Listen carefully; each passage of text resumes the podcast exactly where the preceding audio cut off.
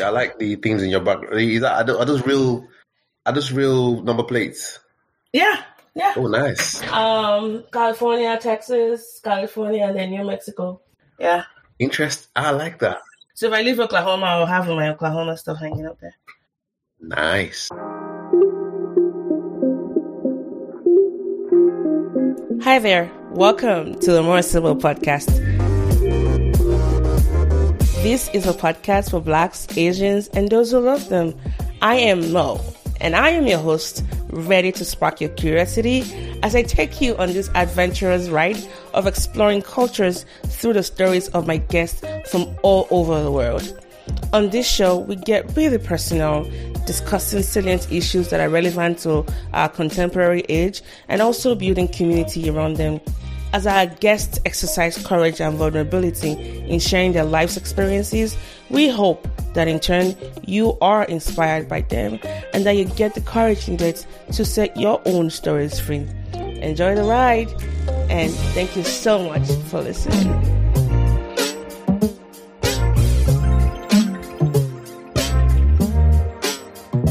Uh, back everyone to the podcast. This is Mo. For those joining us for the first time, welcome, welcome. And as you know how we do it on the show, have conversations and see how we can just, you know, learn and also connect people together. And along that narrative today, I have someone that I have been chasing um, in a very purposeful way because uh, I met them through a friend who introduced us. So shout out to Crab, aka Yinka Jola one of my top anti fans.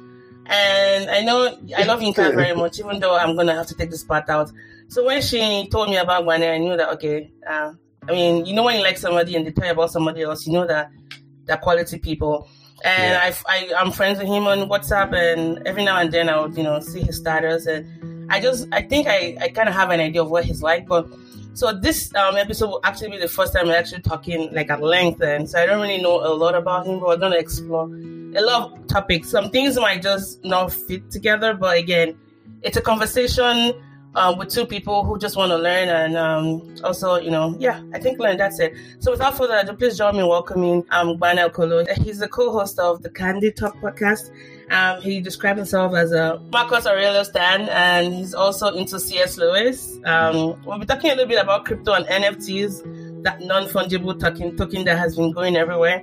And yeah, and he resides in the UK. So, um, hi, and welcome to the show.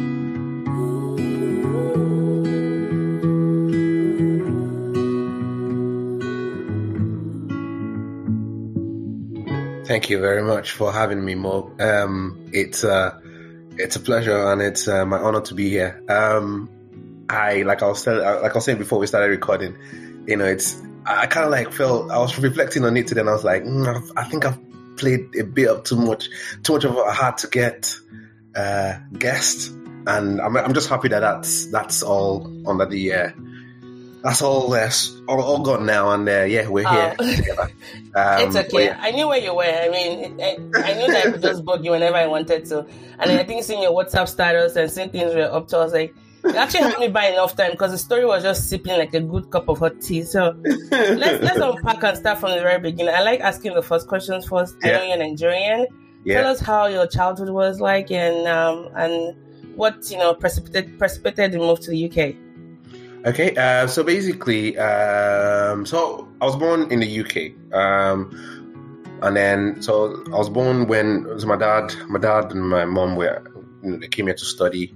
Um, my dad did his master's degree around the time I was born, and then we went back to Nigeria because he, you know he came on scholarship and and had a job back in Nigeria. So with the Benue State government, I think when I was like two grew up in Nigeria. I grew up the, the first few years of my um, life was growing up in my hometown.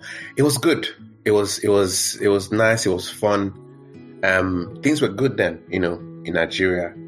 Um, and so yeah, it was fun until things were not so good.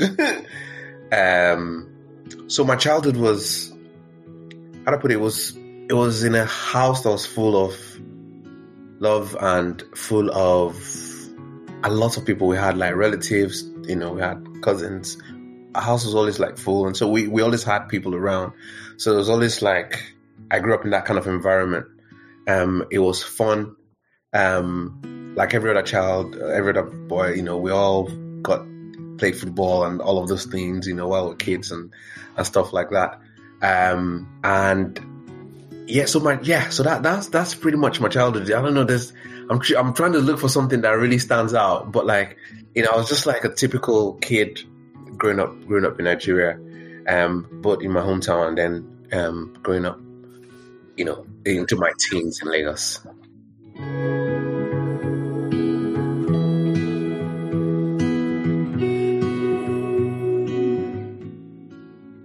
I mean, it doesn't have to. It doesn't have to stand out. It's your story, and you know, yeah, yeah. Exactly, exactly. So I grew up into my teens, and then all of this time I went to boarding house school in um, in my state as well, Federal Government College Ugwolawo in Kogi State. Oh, I went to Federal Government Girls College, Oyo. Uh, you see, so Unity so we're, all, schools, we're, yeah. all, we're all Unity students. Pro Unitate, Uh, yes. yes, Unitate. That's it. So I went to so I went to that school, and um, that was that was I think one of the things that going to secondary school as a boarding student did for me was that it made me it taught us how, it taught me how to be resilient quite quickly and taught me to taught me how unfair life is because you know you know how it can be it's brutal you know Yeah. you you know it's just it's just brutal you know how it is you Yeah, know there's yeah, a seniority yeah. there's all of that going on you know you get Hierarchy, hierarchy of life, like Hierarchy. you can't. It's just, it's just what it is. so hierarchical. Um. And then you you also hear you also see some of those things that play out where you um you know like when you're in um when you're in your fifth year, you get the most hate from the final year students because you're the one about to you're the one that is like closest to them and you know so we went through all of that. It, it- I, I learned a lot of life skills from there. You know how to just I learned. I think I had a. I think I got like um I got um to, today right now I I do a lot of I go for a lot of walks and I walk in the night and people are like aren't you scared or stuff like that. Mhm.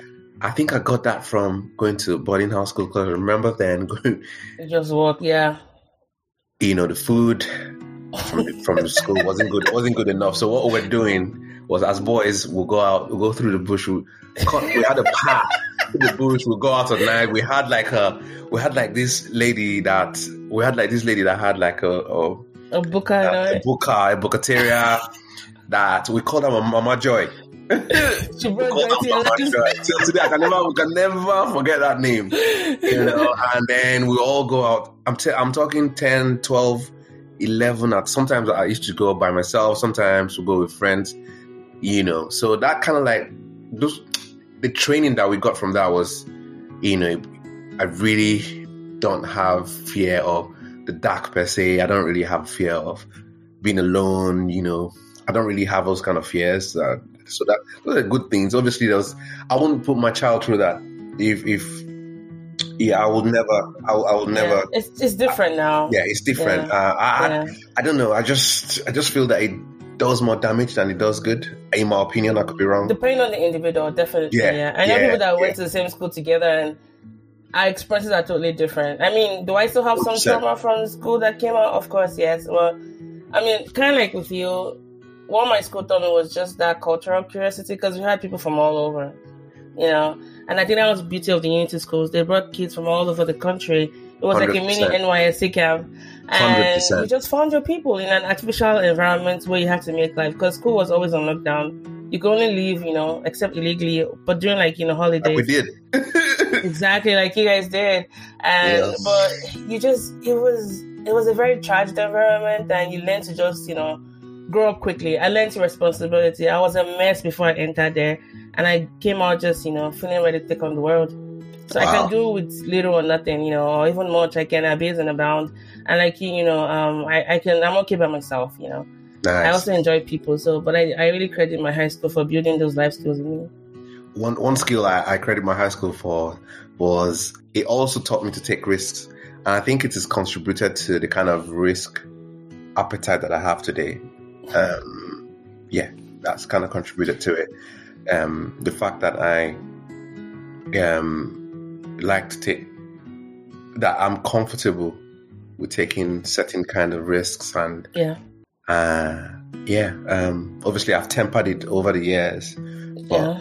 It's it's something it's a skill that I've, I, I I learned from from from being in that situation obviously it's not it's not it wasn't the best kids don't do it when you're in school don't go with yeah They will learn. If it, there's always, you know, a risk you have to take a certain age. So, 100%. um, so how long have you been living in the UK? I've been in the UK now since 2007 Oh wow, that's like 14 years. yeah 14 years yeah I've been here for ages now yeah Oh wow. So I'm just curious to know, like, I know, you know, um, you probably didn't have to go through the difficulty of immigrating as far as having to like have a legal stay and go through visa issues because you were a UK citizen. yeah But above and beyond that, what were some of the challenges you had, you know, just you know, acclimating back into the system? And is there is racism very, you know, overt in your country? Yeah. Um, so yeah. So I'll, I'll start from the first one. Obviously, like you said, you know, because I was a citizen, it was quite straightforward. Um, no problem. And then I had friends here already. I, I'd been here. I'd, I'd come to visit. So it was. It wasn't completely a um a fresh. And then the funny thing was that the town I used to come to visit, I'd come to visit was Coventry. That was the very same town that I came back to, and I lived. Um, Coventry is in the West Midlands. It's just about an hour by train from London. It's north of London. Um, it's a very nice town. It's just close to Birmingham, the real Birmingham, the original Birmingham.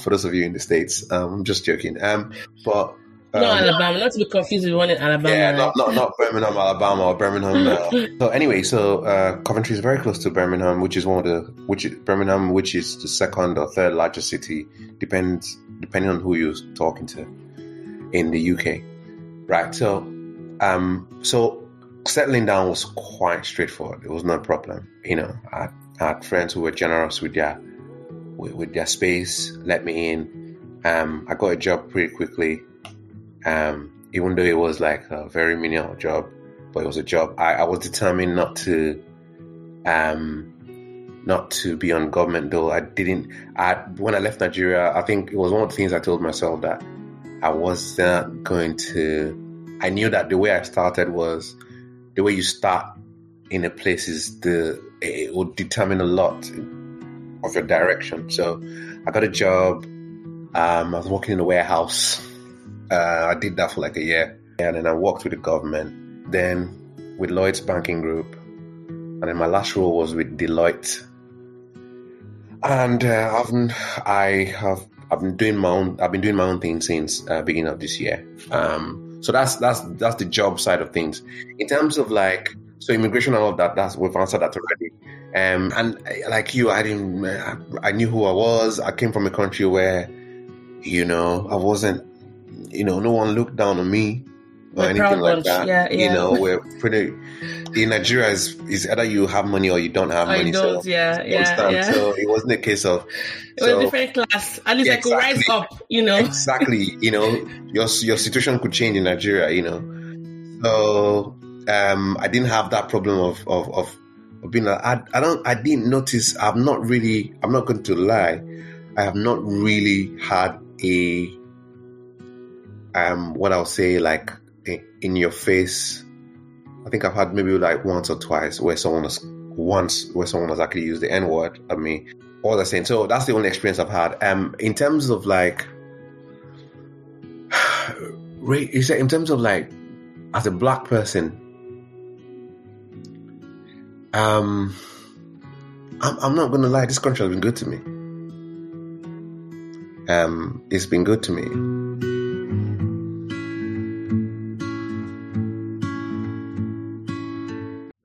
I think for you is you've always had that protective factor in the sense of having gone through boarding house and and also the way you've been built up by the connection you had with your family. So moving to the UK wasn't gonna, you know, roughen you up because it was a place you were somewhat familiar with. And and I guess even if you've had some bad experiences, your outlook in, about life in general will serve as protective mechanisms against them. And I, I ask that to really, you know, see how we can support those that are moving because you know a lot of Nigerians now are trying to like escape that country, moving to Canada, moving to the UK, is you know um, find your people and you know all the resilience you've learned in Nigeria, make use it to your advantage.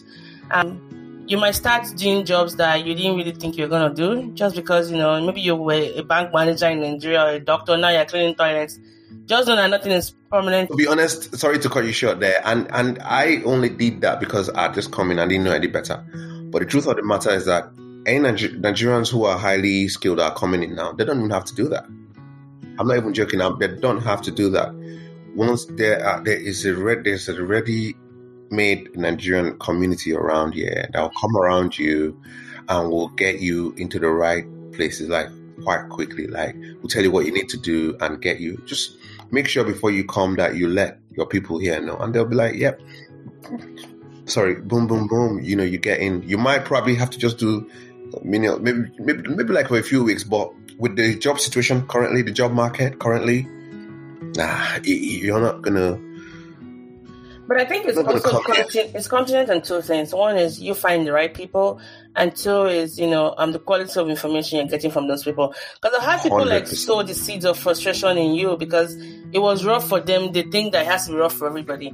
That's why whenever I talk about my rough experiences, I always make it seem like it might not be applicable to you, but this is what I went through, and this is what you need to do, so you don't go through what I did.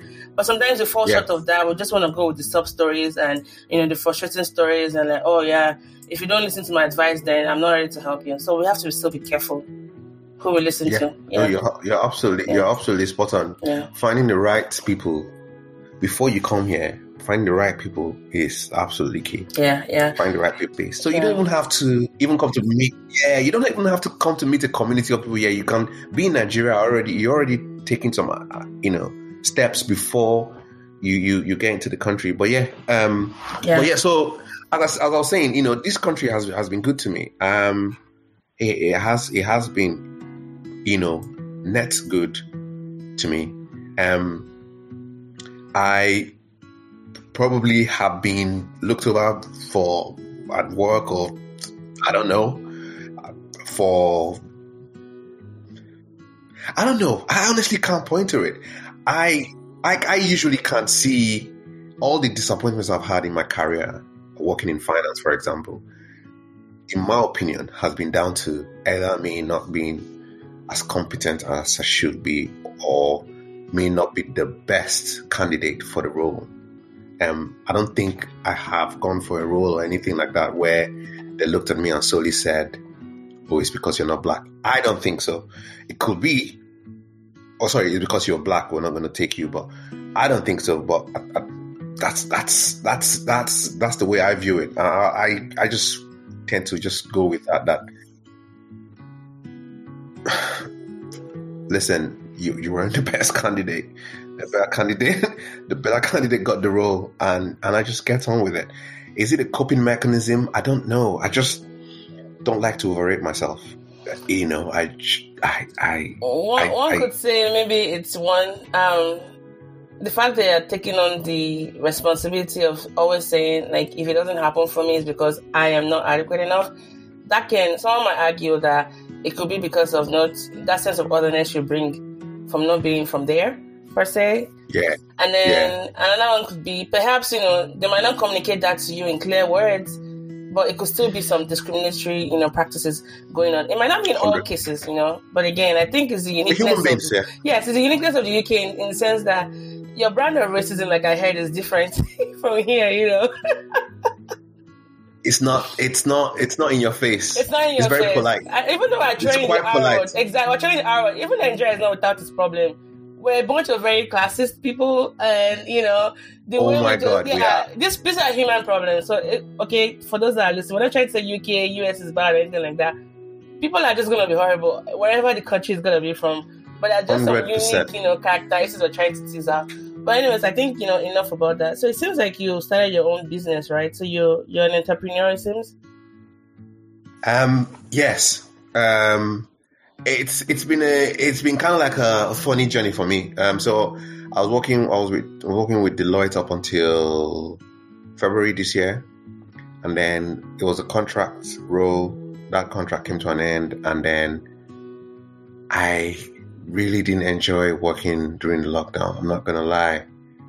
Um, it was it was exhausting, and I've never really liked. I've always, I've never really liked the whole corporate life, the whole, you know, the whole dressing up and you know going to work and smiling with people that you really Don't like. be bothered to, people you don't like, you know, you know, and small talk and uh, you know, and you have to do it because you know you have to. Um, so when I had finished, the NFT space was just taking off. Um, I've been I'd been hearing about the NFT space. I'd already was already involved in a way, um, and you know, I just um, I'd already been involved in cryptocurrency since 2017. So it was it was easy for me to kind of like see. It was easier, not easy, easier for me to see what NFT was about. Um, well, even then, even then, at the first, at first, I didn't understand what was happening. But what I told myself was, I missed out a lot on the crypto. Even though I was in crypto in 2017 and I made money, I missed out a lot of the first crypto bull market because I was looking to understand everything first before jumping in. But I decided to change the way I work now, which is to learn what I do. Just get in, you know, know just a little enough to dip your toe in and just get in. So currently, what I'm doing is um, um I've al- and, and then primarily I've always wanted to be a collector. I've wanted, wanted to be an art collector. I've always wanted to own art. So, and I saw this unique opportunity that arts were a being they're digital. So I'd, um, well, I still live in a flat. Um, I don't. I'm not rich enough to have like a A gallery, Yeah. a wall. a gallery of my own yeah so I was like, you know, this just makes it so easy. It's the same reason why I back why I buy I don't buy hardcover books anymore. You know, I only buy a few hardcover. You know, most of my books are on my Kindle because I can carry fourteen thousand books and just Yeah. on my my tablet. So essentially, I said, "This is brilliant. This is perfect." You know, a I like to do it. I like collectibles generally, and I love to collect art. And then this is uh, an exciting market. And then fortunately, I got, you know, I was part of some of the most iconic NFT projects so far. Was it Um, Defiance one that you guys did recently? The Defiance one was our project. I'm, I'm talking about um, Oh. an NFT that I collected. Yes, an NFT that I collected. So it, it was um, it was it was quite. It's it's actually probably up in the top three or top four NFTs at the moment in terms of like how iconic, how strong the brand is. Congratulations. Right. So Thank you very much. sitting on millions potentially. Amen.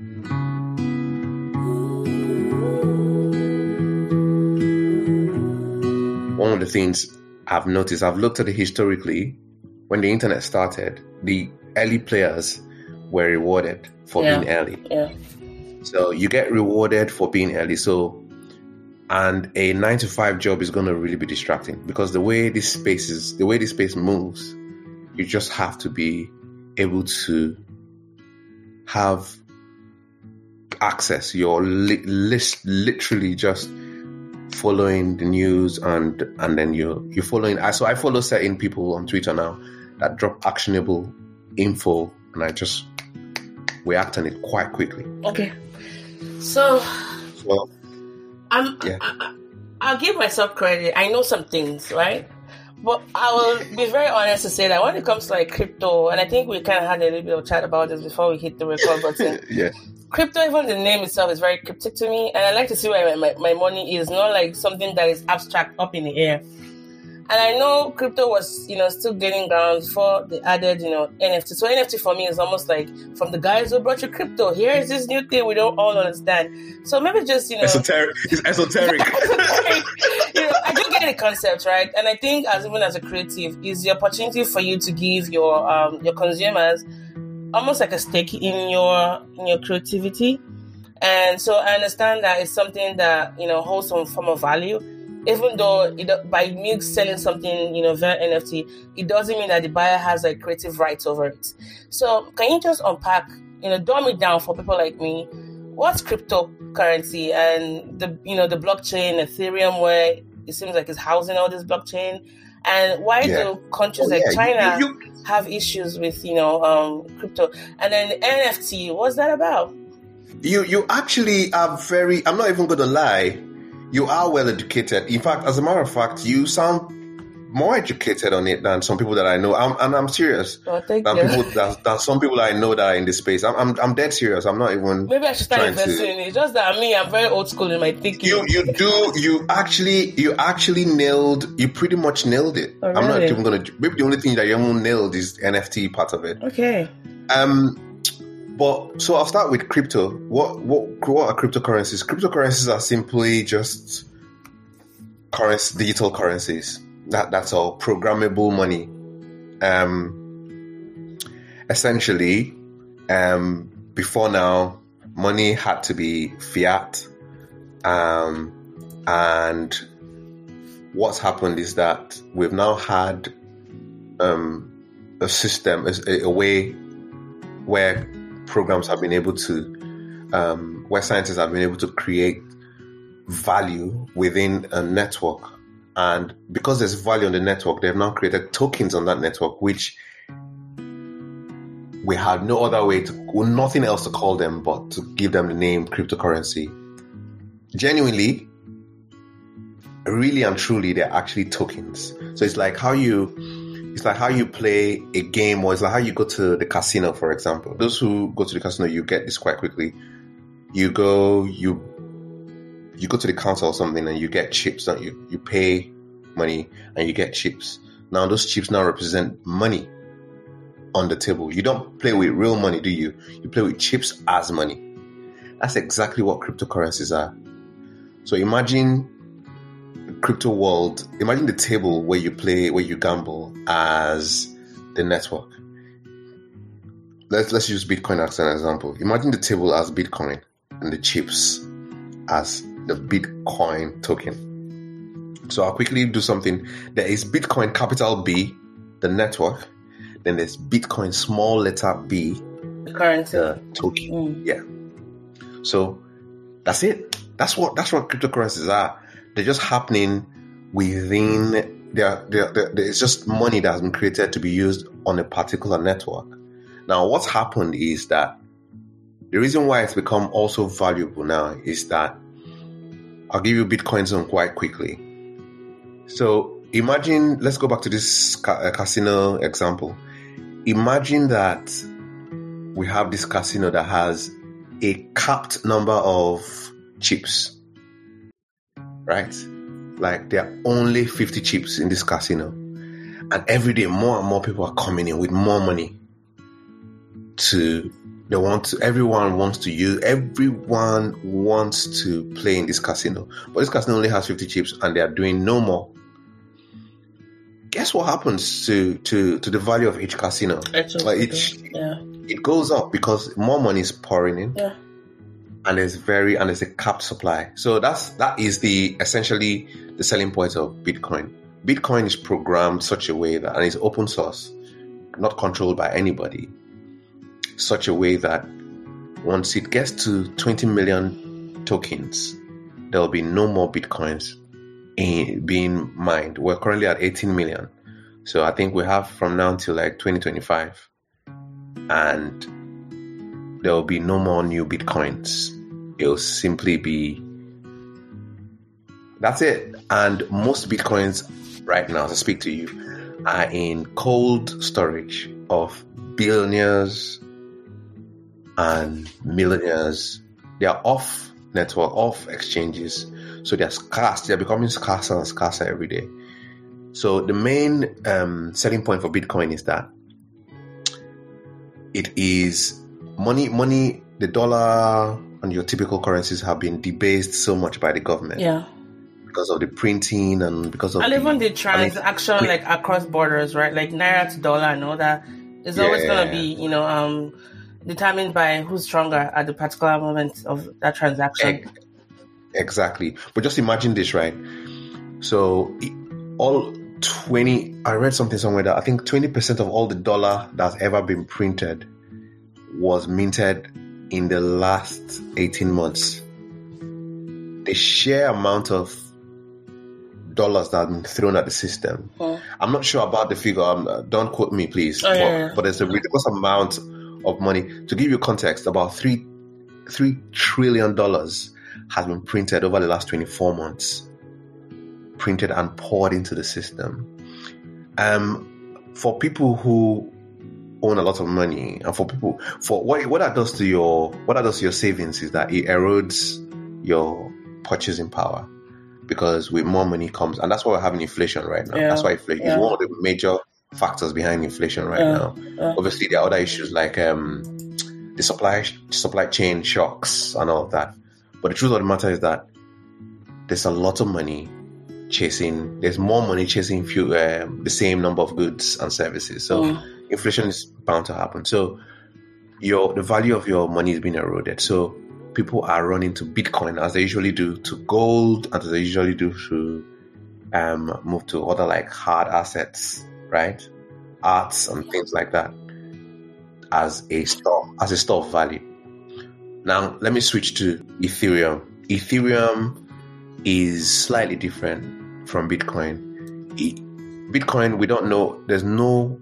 We, don't- we don't know who made it. The group. We don't know who Satoshi is. I, think, I, was about saying the Japanese guy. They found someone like him in San Francisco, but he wasn't the one. Yeah. Yeah. You know, no one knows who Satoshi is or who they are.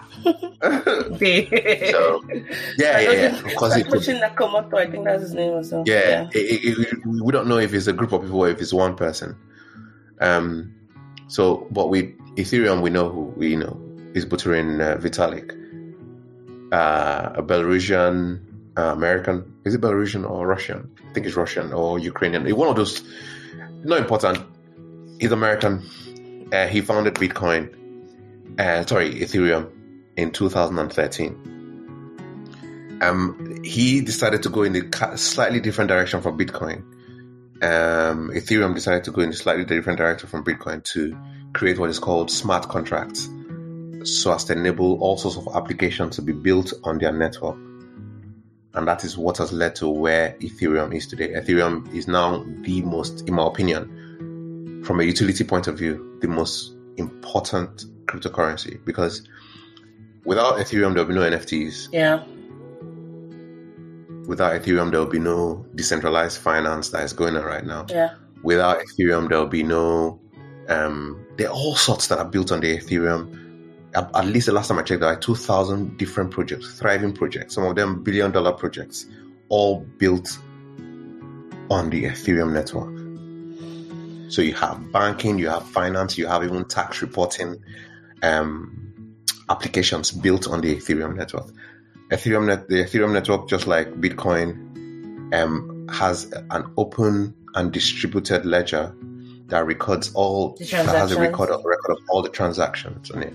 So everything from the beginning, from 2013 till today, you can you can go do your audit. Okay. You can know what happened. Yeah, yeah. So if you know someone's wallet, for example, you can you can go to there's a website you can go to. It's called etherscan.io, and you can put in their address and pull up all the transactions they've done.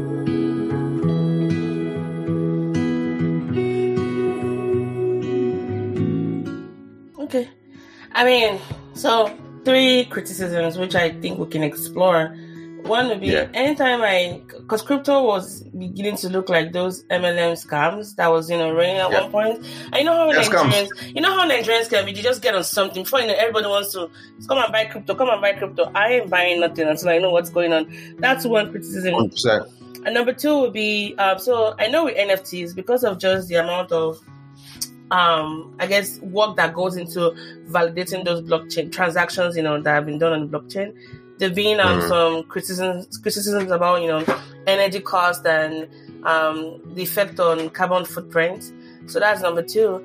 And then number three, which I think we can unpack would be um the case of that guy. Uh, I think he was um I think we are talking about him earlier on. Is it Stephen Thomas or um Stefan Thomas, yeah, the one who lost his password and he had kept it on, I think, um, a, a hard drive, IronKey, which you know is impre- impenetrable. It's military grade hardware, impervious to all attacks, and he's still not able to recover the password. And and he was he Yeah. was being paid, you know, in bitcoins. I think since with 2000 and you know was it 2007 or 2000 and Yeah. thereabout before it even Uh, became a big thing, right? Yeah, yeah, yeah. um, because I 2009. Sorry. Yes, of 2009. Now, I mean, he's lost currently, unless he finds, finds that password, $256 million. So let's break down those three key criticisms. Like, I'm very worried of, you know, following the crowd. And it seems like it's becoming super saturated in the, you know, Bitcoin NFT world. And um, number two would be, you know, just the effect on the, on, on the environment as a whole. And then finally would be losing your password. So what do you have to say about those three points? Um. Yeah. I will start with losing your path. Your. I'll start with the last one actually. Yeah. Losing your passphrase. Yeah. It's just. Unfortunately, I've got nothing. I've, I actually can't. I've got no um soothing answer for that because. So the idea behind. So let, let- I'll back up a little bit to what has led to what led to Bitcoin. You know, I mean, there have been attempts at creating a truly decentralized Yeah. form of money Yeah. before Bitcoin. You know, there was 2004, there was 2006. Um, I've forgotten the, the scientist now. He's now he's now late. He Oh, had is it um, um Hal Finney?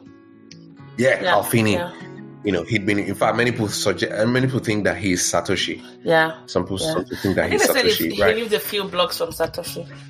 Yeah, Yeah. So now there have been many attempts before now, but what made um, Bitcoin really take off was the fact that it finally solved some of the problems that they had. It was truly they finally were able to make it truly decentralized. That was one, and then secondly, we just had the worst economic recession since the Great Depression, which showed a lot of things that we couldn't trust, the banks. Banks were betting against their customers, right? Banks were imagine that banks were selling products to their customers and betting against them. It's like a Right, doctor people taking lost- a bet against you. Like, where's the hope? It- it- it's just ridiculous, and people people don't realize what the import of that. You know, so people had lost hope in the banking system, but there was no alternative. And there comes this guy promising that ultra safe money, ultra sound money, ultra hard money can't be broken, can't be duplicated. You know, um, it is scarce, and money should be scarce. Those are the those are the fundamental value um, attributes of money. So, the the idea behind decentralization of uh, banking or going bankless is that you are now your own bank. So, I'm sorry, like every bank, you're responsible for your bank. So it's like it's like going to it's like a bank saying um their vault was their vault got locked. That somebody did the combination to the vault. Somebody set the um, the combination to the locks, and the person that died with the information. I'm sorry, no one is. Everyone's going to be like, okay, uh, yeah, and then uh, we want to get our money, please. Thank you very much. So if you're now your own bank, that's so that's that it comes with it. You can't if you're now your own bank. If you're saying no more, you know, away with you banks. You're now your own bank. You're gonna. It comes with the responsibility of being your own bank. Adulting So- 101. Hundred percent banking. Be your own bank. One hundred one. Being your own bank. One hundred one is if you lose your keys. That's the I'm end. sorry. Mm. That's the end. There are there are loads of horror horror stories in this space, you know, but there are more good stories than there are horror stories. Loads of lives changed and all of that. So it's it, it's good. You have to take the good with the bad, unfortunately, and those are the those are the nasty stories. And what I'll say to people that are listening is that you don't you don't take the outline. Those are the outlier uh, Yeah, outliers. outliers, yeah. Yeah, those are the outlier stories. You Yeah. don't, you know, not not many people have that. Not many people who were in Bitcoin space have lost their have lost their keys. But have made you know. that much? I mean, as a word, I've made yeah. yeah. Oh no. Oh, trust me. People have made that much. Oh, really? Trust me. Is that like the norm? Oh, to make yes. that much? Trust me. There are people with sitting on a lot of money like that, and they're just quiet. They don't. There's so many Bitcoin owners, so many wallets that haven't. There've not been a single transaction on their wallet since forever. Since like almost ten years ago. Someone they just quiet. They, ca- they don't need it. just like, yeah, there's no need. Don't, you know, you don't touch it, you don't get no going problems. to Just crash one day and then it loses value? Do you think that can ever happen? It's happened. It's happened. it We've went had down a while, you know, but it came back up again. Yeah, yeah. To give you context, we've when it, it when it hit twenty thousand dollars in twenty seventeen at its height, nineteen thousand almost twenty thousand dollars in two thousand seventeen. It crashed from there back to like below ten thousand dollars. That's fifty percent. Wow. And then I think in twenty nineteen it crashed to like three thousand dollars at some point. It's it's it is volatile. It's not for the faint-hearted. Name It's not for the faint. it's not for the faint. No, I will tell people now because because it's a an emerging. It's a, because it's an emerging um, sector and industry. Yeah, It's not for it is not for the faint-hearted. yeah. And also, it's all about timing, and it's all about not trying to be clever. So, when do you get in? How much are you exposed to it? So, for example, we always tell people start small. Don't try and see. Don't try when you listen when you hear stories of people. Oh, I just going to it with ten thousand, with one thousand dollars, and now it's now fifty million dollars.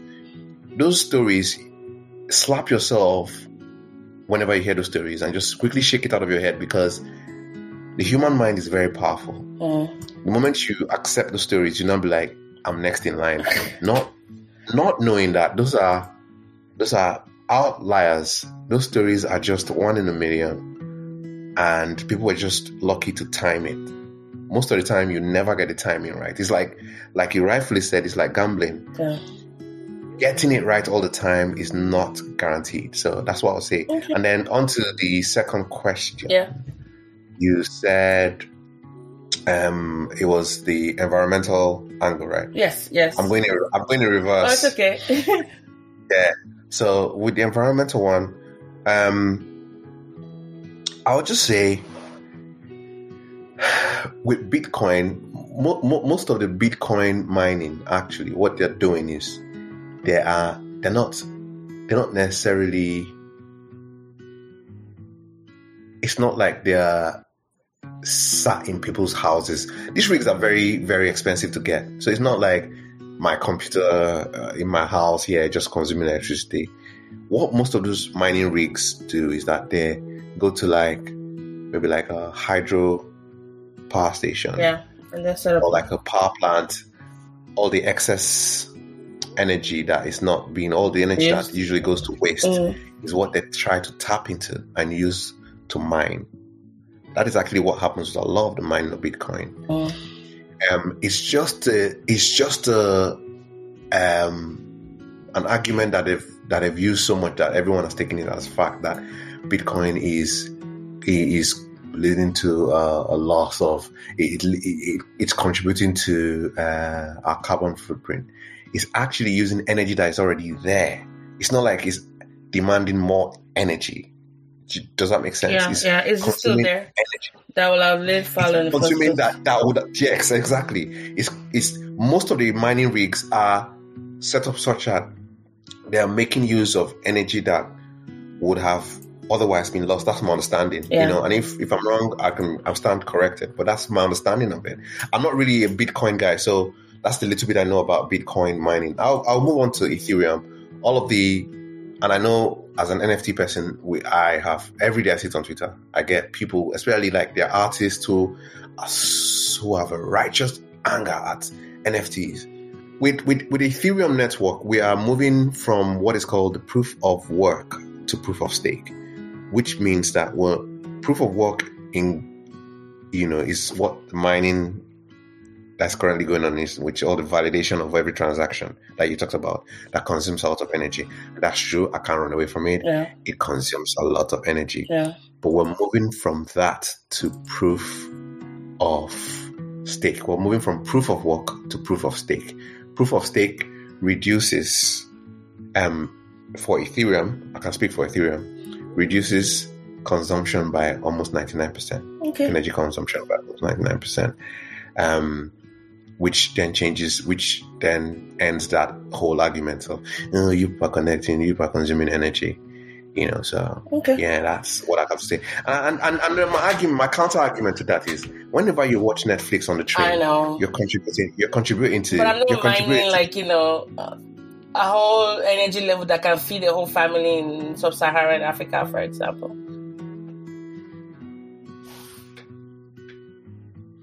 Well, if you con- if you if you if you if you if you if you um yeah, I've got no answer to that. But but I'm just saying.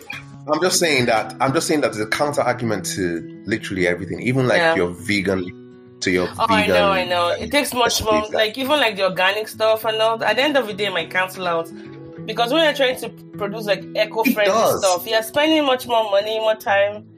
You know, but hey, um, So yeah, to build to, to soya is one of the major. Uh, just as Soya, a quick yeah, digression, yeah. soya is one of the major ingredients in in vegan meals. yeah, You know, to plant this massive soya farm. So guess what you're going to have to do? You're going to have to do a lot of clearing. yeah, And what does that do? That leads to, yeah, it leads to deforestation. So there are no easy answers, and that's that's the problem I have with people that come up with just yeah, oh you're contributing to this. Yeah, Okay, so should we just should we just shut up the whole Yeah. industry that has created so much value for a lot of people?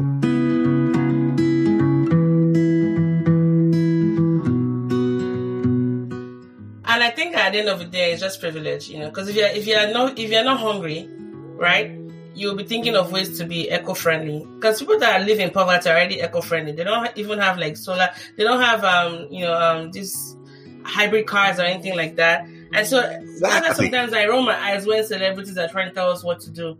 Like, is it for you to start talking about green peace and green space and all that because you already reached that. You know, you've passed the high, the um, Maslow hierarchy of needs.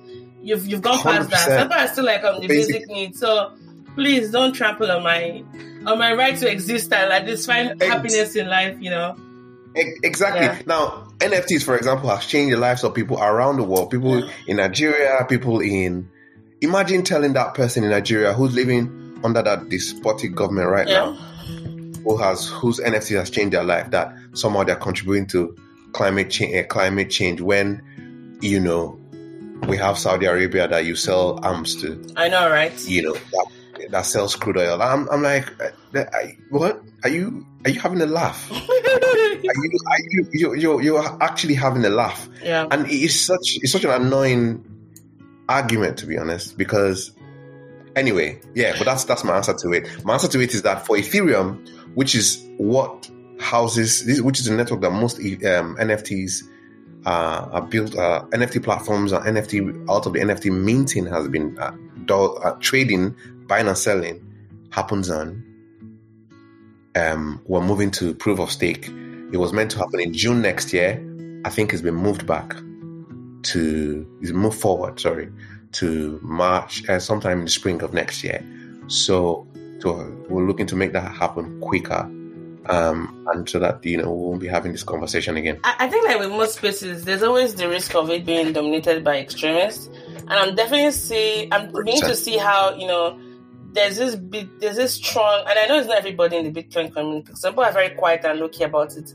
There's just this, you know, they're having this strong, you know, giving this veganism vibes. It's beginning, it's beginning, it's beginning to look like this ultra religion group, that religious group you don't want to be a part It of. It is a religious group. Oh no Yeah, no, I'm glad you said that. no no. Oh no no no. Oh, I have a prop. I'm in crypto. Okay. But crypto crypto bros, as they call them.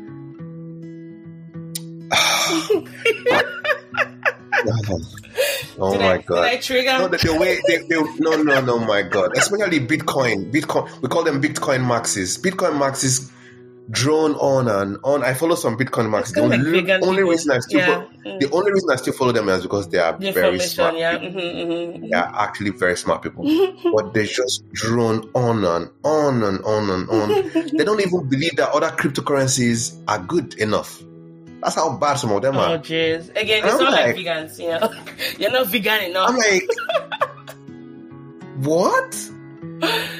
Because of the decentralization of it and the fact that you're taking away the government control, which you know, let's if you think about it, US, China, they all have that in common.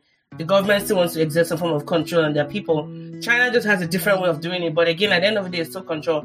So I see why, you know, for example, I know China recently they banned um, you know, trading of it. you know, and making it even harder. So a lot of people in China have to go through different ways of having to trade their currencies. But um, what do you have to say about that? And then we can talk about NFT. Yeah, um, China is a very China believes in centralization. Mm. So, so decentralization is just very anti and very diametrically opposed to how they view things. That's just the simple answer. I mean, there's just one person sitting on top and making all the decisions. Mm-hmm. There's a committee. there's a communist there. There's a there's a communist. Um, there's a Chinese communist the communist party. There's like a committee of yeah. There's a committee, and then they answer to one man, and that's it. He makes a decision for like one point what three, four billion people. Yeah, yeah, yeah. Um, so they, they believe Chinese Chinese people believe in collectivism. Um, and I, it, it's just funny how whenever they say that, it just it just makes me laugh. I'm like, you say you believe in collectivism, but that collectivism is being determined by just a few people. How collective is that? Mm. Nah, that doesn't sound collective collectivist to me. But hey, oh, I don't know much. I'm not a I'm not a C, a CNO. I'm I'm not educated enough in Chinese yeah. affairs to make uh, uh, to make an educated uh, comments on on their culture. Um, but you know, yeah, that's the bet China has made. They are betting that um, their own digital currency, which is the government which have rolled out already, uh, their central bank digital currency will trump um, the, the Bitcoin currency. Um, and but the Western nations are having a slightly different approach to it, which is to is to try and regulate rather than outlaw uh, this cryptocurrency. So, for example, the SEC in the United States has started dialoguing with the crypto industry leaders. Um, even though the infrastructure bill uh, that has been passed now, the law, contains some aspects that are harmful to crypto. Um, there, there are already a few. There are the potential uh, bills that are being um, that are going to be presented in the House that would seek to repeal some of those anti-crypto uh, provisions within the law uh, before it comes into effect in 2024. The good thing is that there's now between now and 2024 before it comes in. So, um, so the I, I prefer the American approach to it. Um, I am not one of those crypto people that don't want government that that say, "Oh, we don't want government regulation. Government is bad." No, I no no no no. I want regulation. Regulation is good. It needs to be regulated because when it's regulated and it's it, all, all I ask for, all some of us ask for is common sense regulation. Don't overregulate, but regulate firmly and then regulate sensibly. A, sensibly, but most importantly, regulate with a how do I put it now? through a fresh set of lenses. The truth of the matter is that you can't use the current rules banking, that yeah. were set up for the 1920s mm-hmm. to apply to because currently, how, how, as how things stand, literally everything in the crypto space is classed as a security. That that's not going to work, right? You can't tell an NFT as security. It's just not going. to It's art. If I buy an art in digital form, you cannot tell me that that's security. That doesn't make any sense. sense yeah. So there needs to be they need to catch up in terms of like laws. Um, so I think the Brian Armstrong, the CEO of Coinbase, I think he suggested that there needs to be a whole new different government organ that actually deals with crypto and like all of the innovation coming out on now.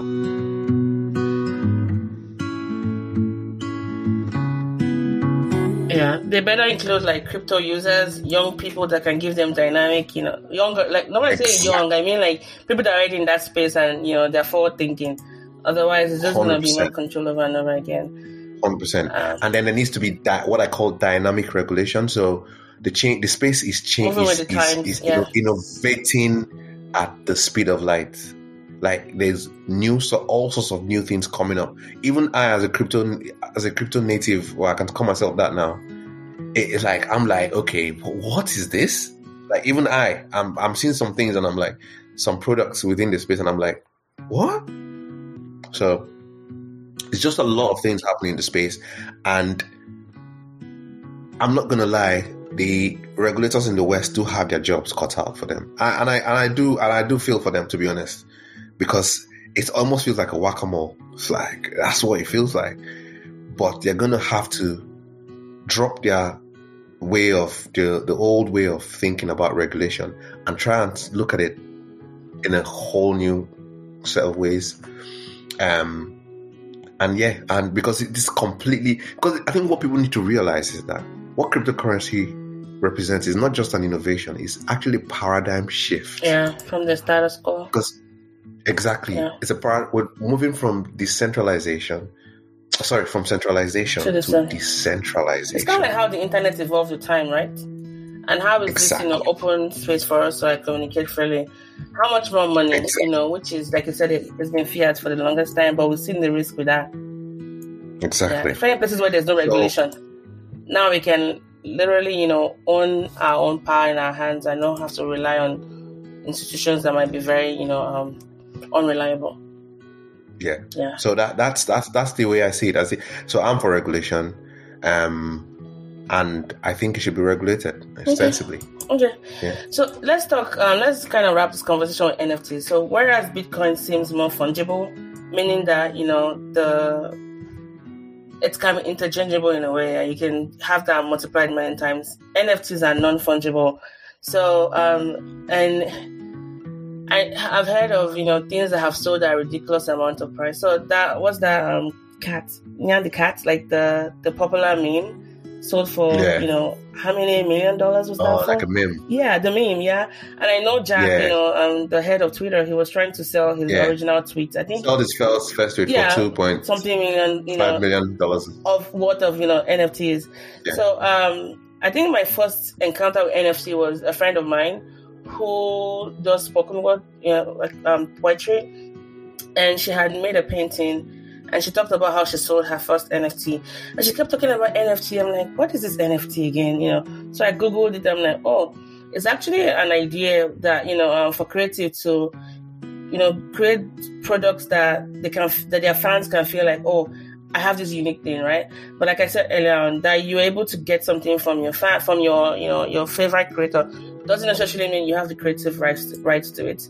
So, and I know you through your um, is it um, Oh Hell X Y Z? You guys did something Yeah, recently. Yeah, sorry, Ohale. thank you, Ohale. You know, you you did like a commemoration of the Lekki shooting, and um, you're able to do um some.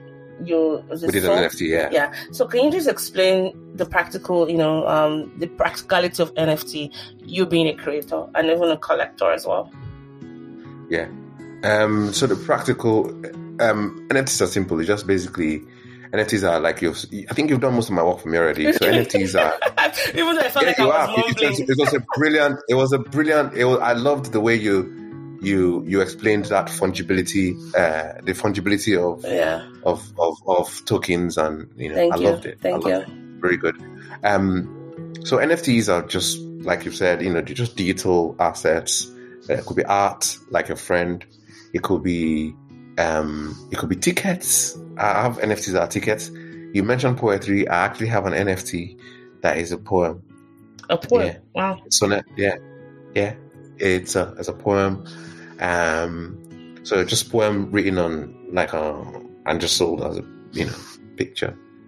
Um, so NFTs could be just about anything. I have an NFT that's a track, a rap, a rap music like that's like three three minutes long. Um, I have an NFT that is 3D, you know, three dimensional and all of that. Um, I have an NFT that is very that is generative. Um, so I have this particular one where anytime you click on it, it changes shape and it never repeats the same shape once. Um, so you have all sorts of NFTs. They're all different types of NFTs. Um, and the practicality of it was is very with with with what we did with the um this the Defiance and Hope project was we we collaborated with an artist, a friend of mine called uh, Akin Labi.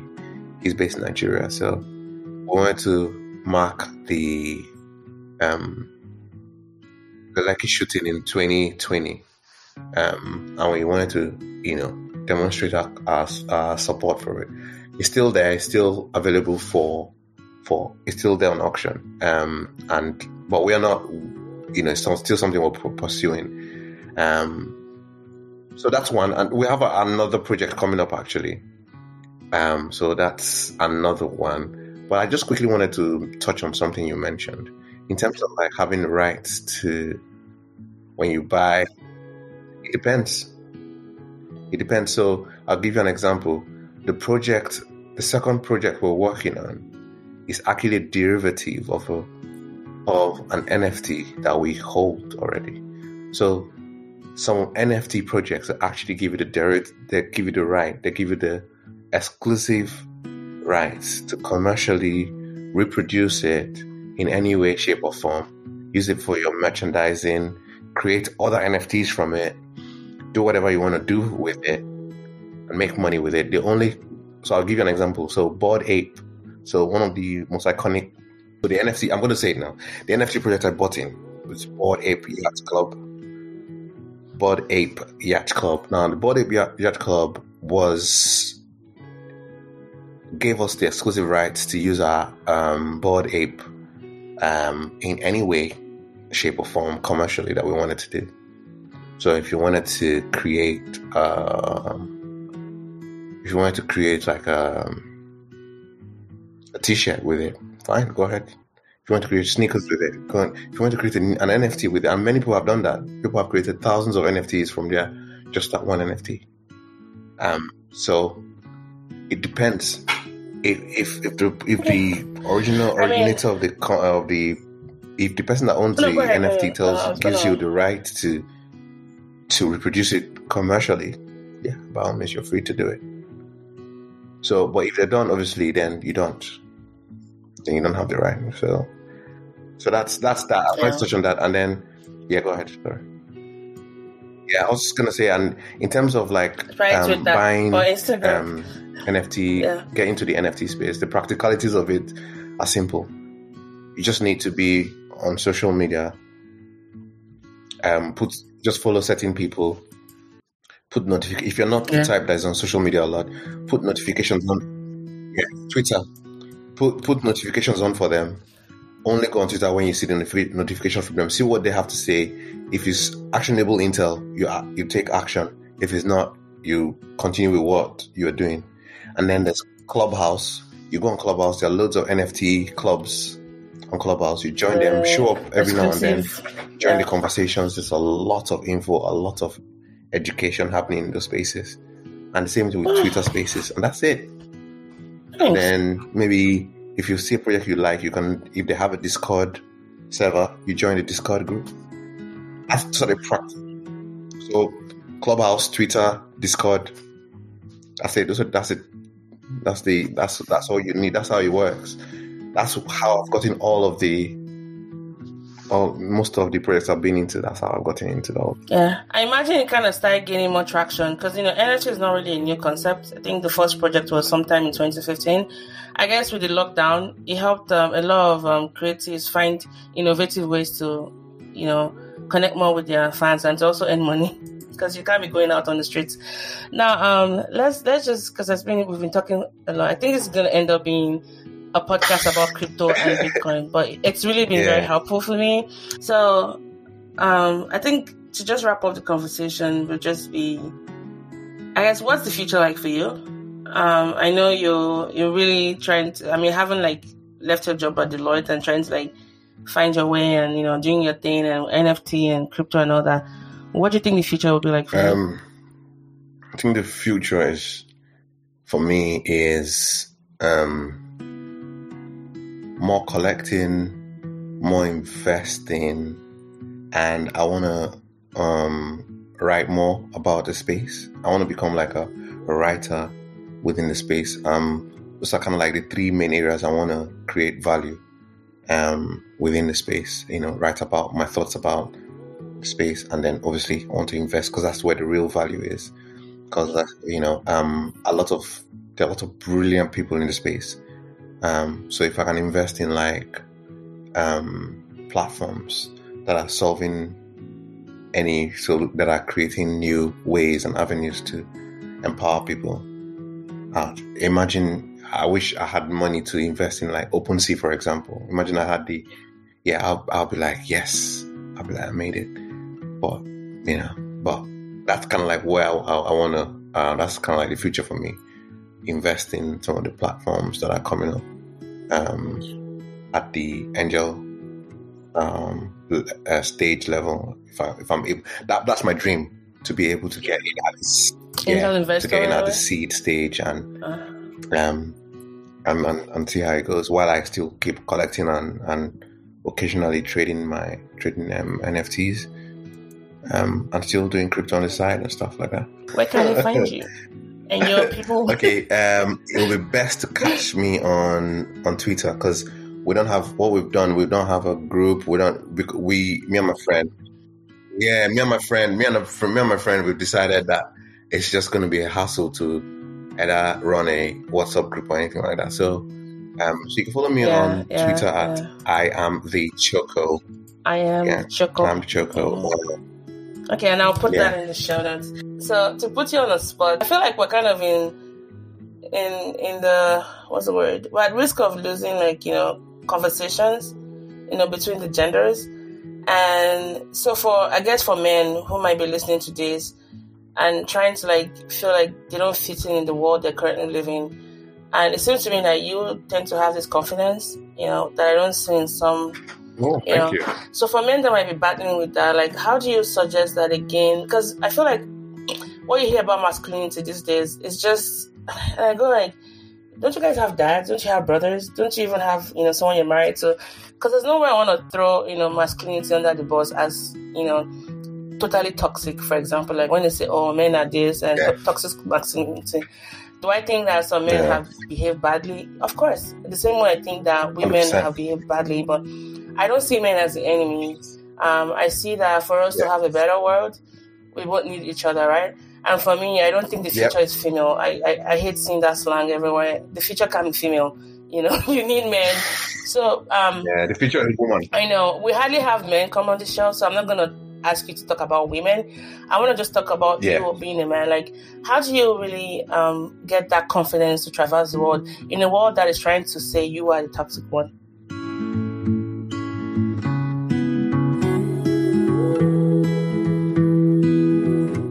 Right. It's hmm. I I I- didn't see myself as being the confident person, but I guess it's how like you know you know we have. I think we're our worst we're our worst critics, aren't we? Usually, so. Um, but what I'll say, how I navigate the world where he says that men are toxic, is to see what I what I try to do is I try to look at it from a factual point of view. Is are some of the accusations that have been made are they true? Yes, they are true. Um, men are naturally stronger than women. It's a natural, it's a fact, it's a documented fact that men on the average are stronger than women. So, um, what like I think what's happened now is that to the conversation is it isn't that we haven't been having this conversation. It's just that we're now having it on such a, an aggregated way um, that this conversation is now happening in front of like six, four billion people at the and the speed time. of the internet. the speed of the internet, TikTok, and all of that. So that's just the difference. We've been having the same conversations ever, uh, since. It's just that they're now happening in front of the whole world, and because of that, the multiplier effect Oh of it yeah. is now beginning to. Before now, we used to be life was imitating the arts. Now life and art Right no now. difference. Now life is, in fact, art is now imitating the, the life. You know, like, like it's just it's like a it's like a feedback loop now, where life is imitating the art and art is imitating life and life is imitating the art and life and art is imitating life and and, and so on and so forth. There's that there's that loop right now because you're not having. I mean, as far as I'm concerned, TikTok is a is the world's biggest movie studio. No, honestly, they are they are they are creating amazing actors and actresses on that Yeah. platform. So to answer your question, I I partly I don't know. I don't know. I don't want to sound like um um I don't want to sound like I'm good at two shoes. I do. I, I do. I do genuinely accept that. I do genuinely accept my male privilege. I do. I do accept that as a as a male, I can go out for a walk after talking to you now. Yeah, this is nine o'clock. go for that walk at I, night. I can go for that walk. I can go for that walk and come back, you know. And I'm not really. I do look around me sometimes. I do try to be around, conscious of my surroundings, right? Uh, don't get me wrong. I mean, men too get jumped and get beaten, but the but the tendency is that it's women that get attacked more.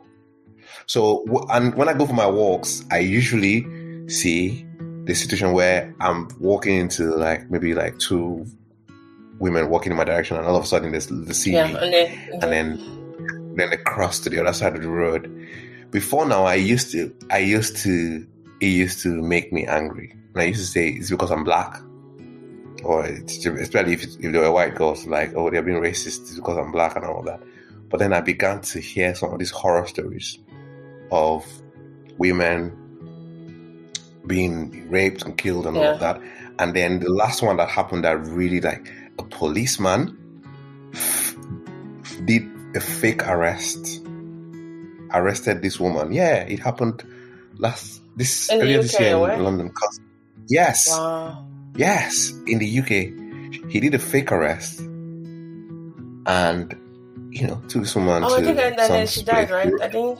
Yeah, yeah, yeah. I think I heard about, yeah, I heard about it. This was during lockdown. Yeah, I, I'm a true crime buff. I, I heard that story. Yeah, she went for a walk. I think to buy something in the store. So yeah, yeah. yeah. Now, to it, when that's happening by a policeman who's supposed to be like law and order, yeah. you can imagine what an average Joe like me will come across to. So that's why that's kind of like the way I, I, I, I view that kind of situation, and I, I honestly just accept that as a male, I'm privileged. Um, and I'm conscious of it to the best of my knowledge. Obviously, I, I also understand that sometimes the conversation can um, get so uh, pushed to the other extreme. Yeah. We can have, we do have extremes, but I get it. We are like with everything there, there are extremes. What I try to do is not to focus on the extremes. You know, like people that go on, go on and on with the extremes. I just know that a they are trying to just looking for attention, um, uh, or they are actually crying for help. Yeah.